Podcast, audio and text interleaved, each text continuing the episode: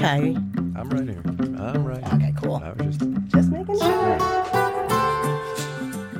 Hello, I'm Kimberly Adams. Welcome back to Make Me Smart, where none of us is as smart as all of us. I'm Kai Ryssdal. Tuesday, 5 September is what the calendar says. We're going to do a single topic as we do today on a Tuesday. It's going to be labor, farm labor specifically in these United States.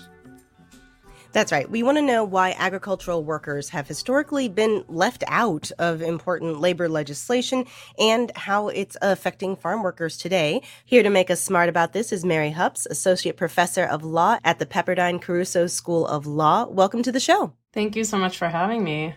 So, when did agricultural workers start kind of being separated out from the rest of the labor force when it comes to the law? I think a lot of it dates back to the New Deal during a time where we started to see so many of the important labor protections that we still have today. And it's been pretty well documented in the academic literature by scholars like Juan Perea or Mark Linder that during the New Deal era, when we saw major legislation like the Farm, the Fair Labor Standards Act and the National Labor Relations Act, that excluding both domestic workers and agricultural workers was essentially used as a proxy for race. So this allowed them to exclude a lot of black laborers without explicitly doing so. And as a result, farm workers were excluded from overtime protections of the Fair Labor Standards Act and from the right to be protected from retaliation for organizing under the NLRA. Do a little compare and contrast for me, would you? What's it like today for that same category of worker? So, very little has changed. They do have minimum wage protections, though there are more exemptions if you're on a small farm, for example. And then for at the national level, very little has changed for mm. union um, protections. It has turned into a situation where it's state by state. So California, where I am, has been somewhat of a leader where farm workers have had the right to organize now for a long time. Um, there are a few other states where this is mo- more recently in New York, um, but we still lack national protections. So, okay, so California is one of the states that protects farm workers' right to unionize. Um, but the rates of union participation are very low. Why why is that? I think there are a number of factors. So certainly we've seen other interventions that have have basically been impediments like the Supreme Court decision, the Janus decision in 2021, which removed the rights of union representatives um, being able to come onto the farm. And that was really a critical part. I think there are a lot of other impediments. So, farm workers are in rural locations. They fear retaliation. They're very, very vulnerable. They're among the most vulnerable in our workforce. And so, I think because of that, because of a fear of retaliation, we've seen rates of unionization in California decrease dramatically. I think current estimates put it at something like 2%, where years ago it was something like 12 times that number. So I'm going to ask an intentionally naive question here. Uh, you said back during the New Deal era they were left out as as a proxy for race, and while we all would like to imagine that uh, the perceptions of race and race relations in this country have evolved since then, is it still the case that neglecting farm workers in this way is a proxy for race, and also they're foreigners too, most of them, right? That's what that's it. Yes, I think there's a very good argument to say yes, right? That the the people that we're excluding have have shifted to a different racial minority. The majority are from Mexico. Um, but I think, yes, there's a very good argument, and that is the argument that some scholars have made that this continues to be rooted in race, along with just Im- imbalances in power of who gets to lobby, whose voices are heard, mm-hmm. things like that. Mm-hmm. Right, because, you know, as these jobs are less and less often done by sort of middle class Americans, I imagine there's even mm-hmm. more of a disconnect between the experience of people working on farms and American voters. I think that's absolutely right. And when they've done these interesting articles where they interview employers, these employers say, we we couldn't get a US citizen to do this job. We've tried, we've never had one stay past lunch. These are so grueling. Uh, the conditions are grueling, the work is grueling, and then there's just this host of other routine violations of their labor protections. And so it's very, there's a reason that the most vulnerable people fill these jobs. Let me go a little sideways here, right? With the understanding that there are some special visa categories, well, at least one special visa category for agricultural workers. Um, we don't have enough, do we? Well, so the the visa program that I assume you're talking about is the H-2A program, right. and this is a, a temporary visa. So the idea is that you don't get a permanent legal status from this, that you come to fill a temporary shortage, and employers have to go through all these steps with the Department of Labor to show that they've tried to advertise this to U.S. citizens and that they've been unable to get anyone to take the job. I think there's been a lot of debate about whether we can ever have a humane program. This program came out of the Bracero program that was mm-hmm. very exploitative, but I don't think it's going anywhere. And so, to the extent that we are going to continue to have temporary guest worker programs, this is actually what my current research is focused on. We have this link where a farm worker's legal status is is contingent upon a specific employer, right. and as you can imagine, that makes them extremely reluctant to complain about a violation of their rights, and that is exactly what the government has admitted in press releases when they brought lawsuits on this basis. They say they seek these workers out because they know they won't complain. They know they can be exploited. And so I think in terms of legislative fixes, this is one really critical step is to to get rid of this link so that people don't feel like they can't complain or they'll lose their legal status. Right. And there is a deferred action program that's new under the Biden administration this year. It does allow people to get relief from removal on a case by case basis. But I think there have been a lot of questions about how will people know about this? Will they use it? Will it overcome the fears? So I think it doesn't go far enough. So just to piggyback on what Kai was saying about sort of the still nevertheless shortage of workers, we have the farm bill coming up for renewal this year. When it comes to either labor practices or labor supply, when it comes to these farm workers, um, what kind of opportunities are, are in there in this year's farm bill?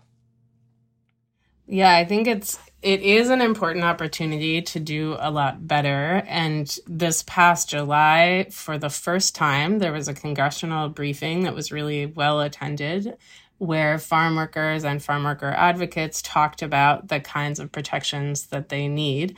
I think just getting their voices in front of the legislators was considered a real victory because, again, it was the first time. Whether anything will come out of it, I think I'm more pessimistic about. I, this farm bill is apparently going to be the costliest in history, mm. and a, a lot of the funding goes to um, anti hunger programs that are critical for low income Americans. And there's been a lot of debate over uh, whether we should have a work requirement attached to that for the first time. So, all of that is to say there's so much con- compromise that has to happen on other things that I don't know. I'm not too hopeful that this bill will radically change things for farm workers, but in terms of the things that would be nice to see, I think a, a pressing one is a need for for national overtime to to amend the the exclusion from the New Deal protections for also the right to organize, as I mentioned before. Another one that's critical is a standard for heat illness prevention. This is just becoming critical with climate change. We're seeing huh. so many more deaths from heat related illnesses, and we still lack a national standard. This is another case where it's state by state places like Oregon and California have put standards in place, but in many states, they simply don't exist.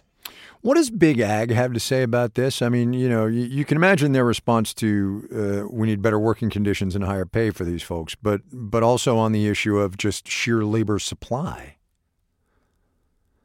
Yeah, I think they they certainly concede that there's a labor shortage. Um, from their perspective, they say we can't get citizens to do these jobs. They're upfront that they really rely on these temporary guest worker programs, and in legislative hearings have been relatively upfront that they rely on undocumented workers. that that is simply who who produces our food in this country, right. um, and they they're upfront about that fact. I wonder from your research or, or even just from talking to people, how willing do you think the American people are to actually mm. pay what it takes to allow farm workers to be to make livable wages to have good working conditions because that means our food will be more expensive mm-hmm. Yeah, I think it's a, a great question and a critical one. I, I think some of this cost could be deflected in reducing the profits that some of the employers are making. So we don't necessarily need to pass the entire cost along to the consumer. Um, but I think it's true that presumably if we had fair working conditions here that we would see increases in cost. And we've seen a little bit of that in places like Florida um, with the, the coalitions there, where I think my sense is if we had better marketing, better public awareness of these are the people who bring food to our table, and this is what their lives look like. And many of them are parents trying to feed their own children. I think if we had better attention to that, I'm somewhat hopeful that that people would be more willing to bear the cost. Though again, I'm not an economist, but my sense is that some of this cost could also be, you know, borne in other ways by profits um, that some of the employers are making as well, not necessarily just to being passed to consumers. Right, and it's worth noting that some of these agricultural firms have recorded some record prop profits oh, yeah. recently. Right. One of the recent articles profiled farm workers who were working for reasonable wages. This was an example of where they were really trying to recruit people, but they're selling $300 bottles of wine, for example. So I think, uh, you know, uh. we could reduce costs in other ways as well. Yes. All right. Mary Hoopes is Associate Professor of Law at Pepperdine Caruso School of Law. Thank you so much. Thank you very much. Hmm. You know, I uh, there was when she mentioned you know uh, American workers who've tried this all you know don't last through lunch. There was a there was a piece. It's got to be like 15 years ago now about some journalist who had had tried to be an agricultural worker for some period of time, and by like day one and a half, he was done. He was like, I cannot do this anymore. I you know it's brutal, brutal yeah. work. Yeah. And I've seen um, videos on like TikTok or Instagram yeah. Reels or YouTube Shorts, whatever, all of them, um, where they talk about how often this work is referred to as low skilled mm-hmm, work, mm-hmm. but actually showing the techniques yep, it takes yep. to harvest some of these things. And it is extremely skilled labor yep. that just, and the speed at and which people fast, move right? That's is absolutely astonishing. That's what I was going to say. It goes so fast, yeah. those guys. Yeah, totally. Totally. Yeah. Uh, let us know what you think uh, about the topic at hand or anything else you hear on this podcast. 508 827 6278 is the phone number 508 UBSMART. Or you can email us, make me smart at marketplace.org. We are coming right back.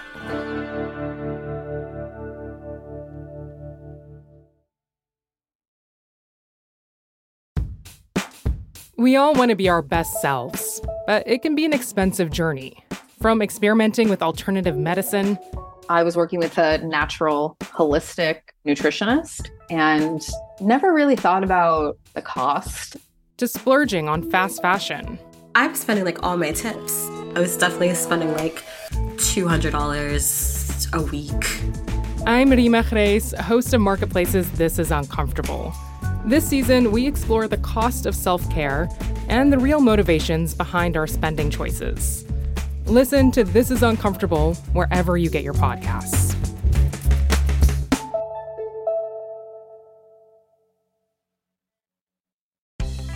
Talking to your backseat babies about money can be so hard. In fact, you probably don't even know where to start. So that's where the newest version of the Million Bazillion Academy steps in our email newsletter course. You can start whenever, and you'll get a new lesson each week that you and your kids can complete at your own pace. They'll learn about crypto, the stock market, and so much more. And best of all, it's free. Million Bazillion Academy, making kids smarter about money. Sign up today at marketplace.org/academy.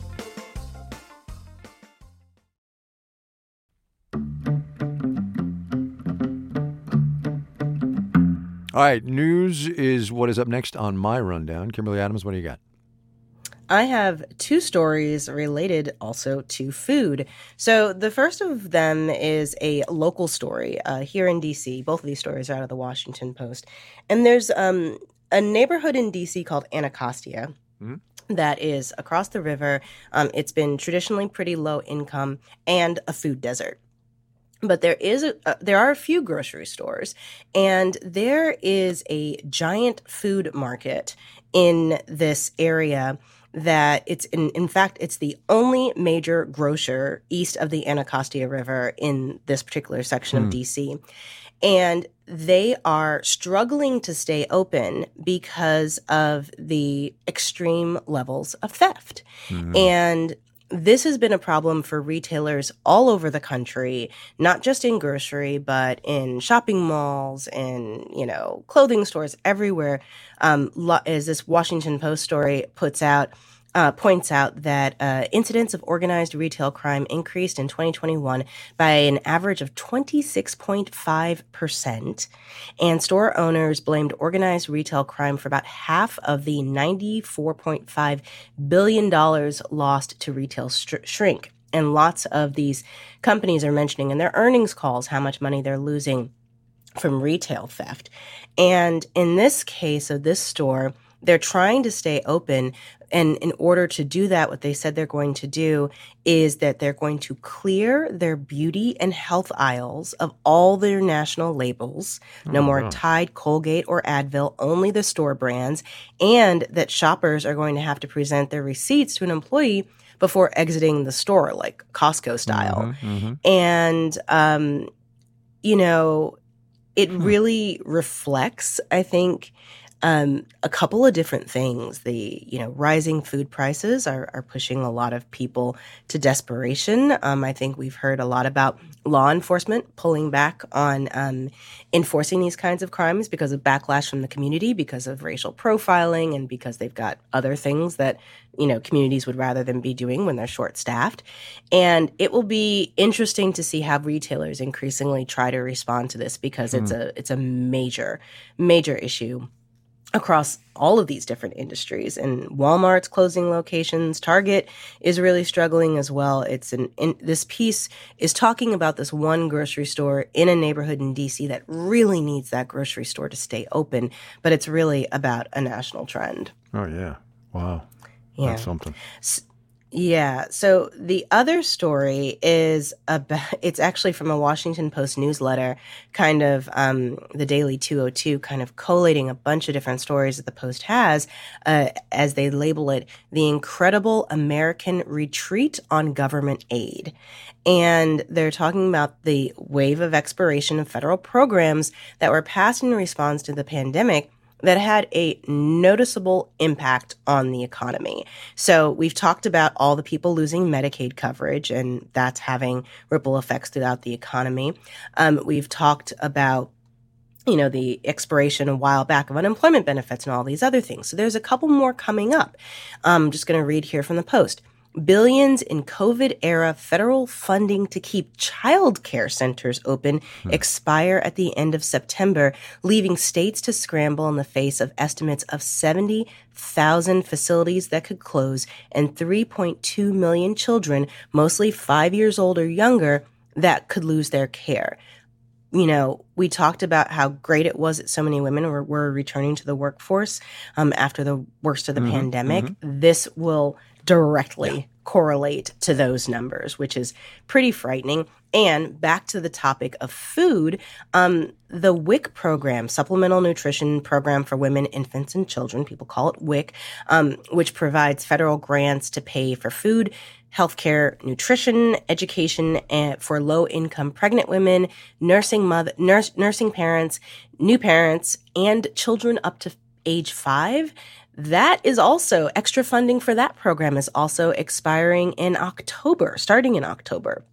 And uh, according to the Post, this could raise the prospect that roughly 6 million low income Americans could um, feel the effect of that because the program, you know, Washington allocated more funding for WIC during the pandemic, but then when food prices rose so quickly, you know, a lot of those staples like fruits and vegetables, because you can get vouchers for those under WIC, um, cheese, milk, those kinds of things became a lot more expensive which means that as access to the program expanded, it became much more expensive. And so that money's starting to run out too.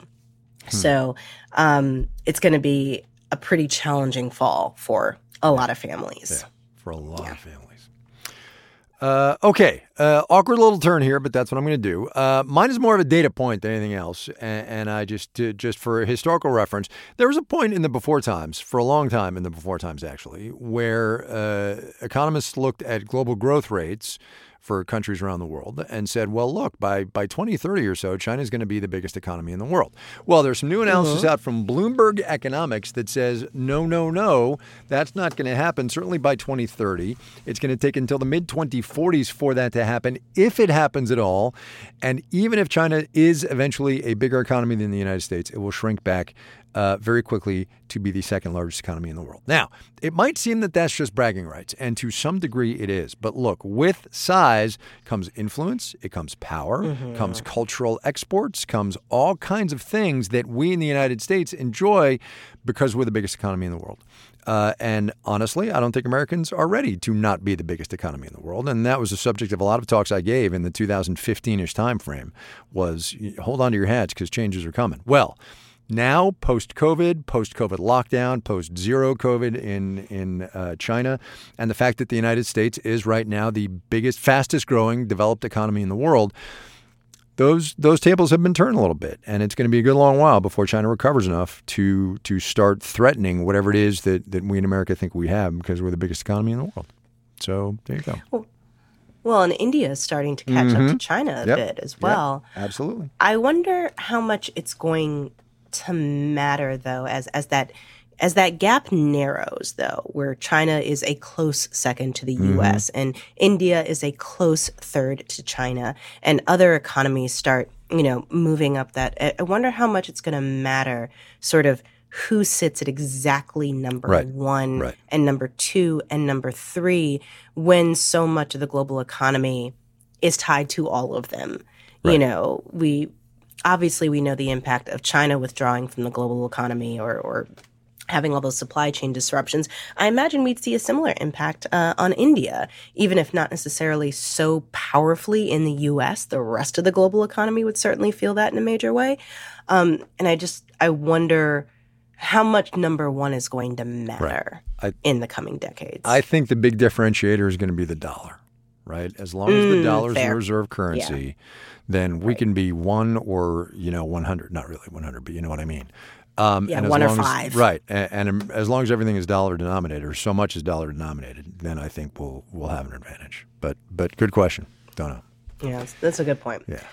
All right, uh, that is it for the news. Let's move on to the mailbag. Hi, Kai and Kimberly. This is Godfrey from San Francisco. Jesse from Charleston, South Carolina. And I have a follow up question. It has me thinking and feeling a lot of things. The thing we talked about last week, uh, Amy and I, was plastic, how we can't actually recycle as much of it as we think we can recycle. You can't see me, but I'm raising my hand because I'm I, everything goes in the blue bin.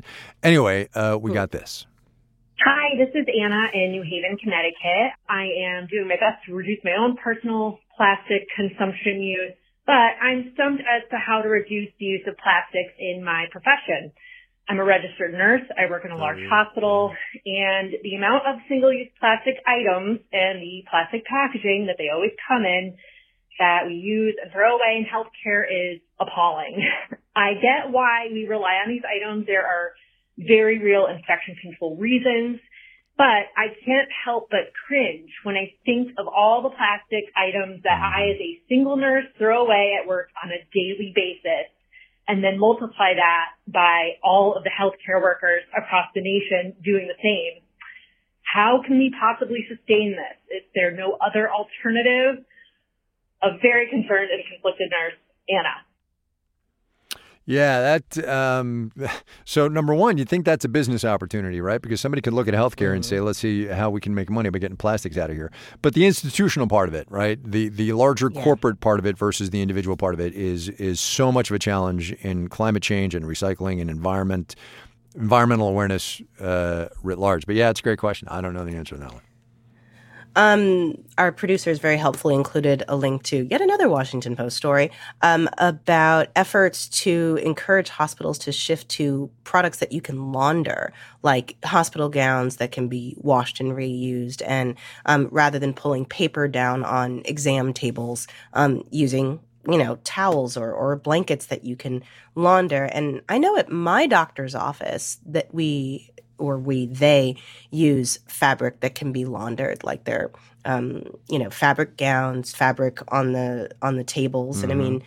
it doesn't really make too much of a difference to me i mean it all it looks clean i mean right. i feel like bleach and hot water will do a lot for you um, and so we're going to include a, a link to that in the show notes as as well so that's that's definitely something that can be done so um, okay let's hear one more Hi, Kai and Kimberly. This is Amanda calling from Columbus, Ohio, and I just want to let you know that you have turned my sister Jenny and I into complete Tradle obsessives. We are highly competitive against each other, and so giving us an opportunity to match our wits and intelligence on subjects such as geography and trade, history, international diplomacy, and other random knowledge is golden.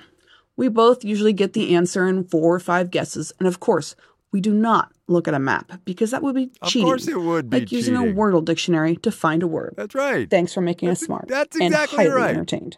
That's exactly right. You cannot look at a map. It's against the rules. That's all I'm saying. That's all yeah, I'm saying. That's awesome. I still need to play that game. I listened to the interview that it's you did about fun. it, and if I need it's to play, it's super fun. It's a little frustrating. I'll tell you what. If I can't get it in three, usually I'm like, ah, the hell with it. Anyway, uh, so before we go, uh, we're going to leave you as we always do with this week's answer to the Make Me Smart question. What is something you thought you knew but later found out you were wrong about? This week's answer comes to us from evolutionary biologist Jonathan Losos. He's the author of The Cat's Meow. What is one thing I thought I knew but later found out I was wrong? Well, I used to think that cats meowed to each other to communicate, and so that when my cat meowed to me, I took it as a great honor that I was being treated as a fellow cat. but I now know that's wrong. Scientists have shown that cats rarely meow to each other. They do make other sounds to communicate, they hiss and they growl, but they don't meow.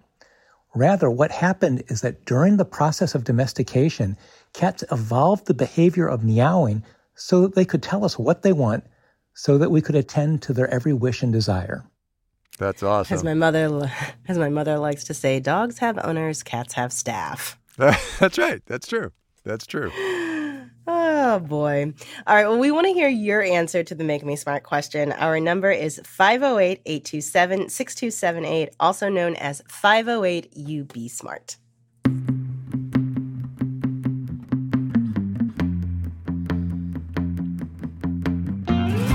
Make Me Smart is produced by Courtney Berg. Seeker Ellen Rolfes writes our newsletter. Today's program was engineered by Drew Jostad. Mingxin Siguan is going to mix it down later. Our intern is Neelafar Shabandi. Ben Tolliday and Daniel Ramirez composed our theme music. Our senior producer is Marissa Cabrera. Bridget Bodner is the director of podcasts. Francesca Levy is the executive director of digital. And Marketplace's vice president and general manager is Neil Scarborough. I saw Daniel Ramirez's wife in the local Piggly Wiggly the other day. He now has a job oh. at, New York, oh. at New York Times Audio. Ooh, look at him. Fancy, fancy.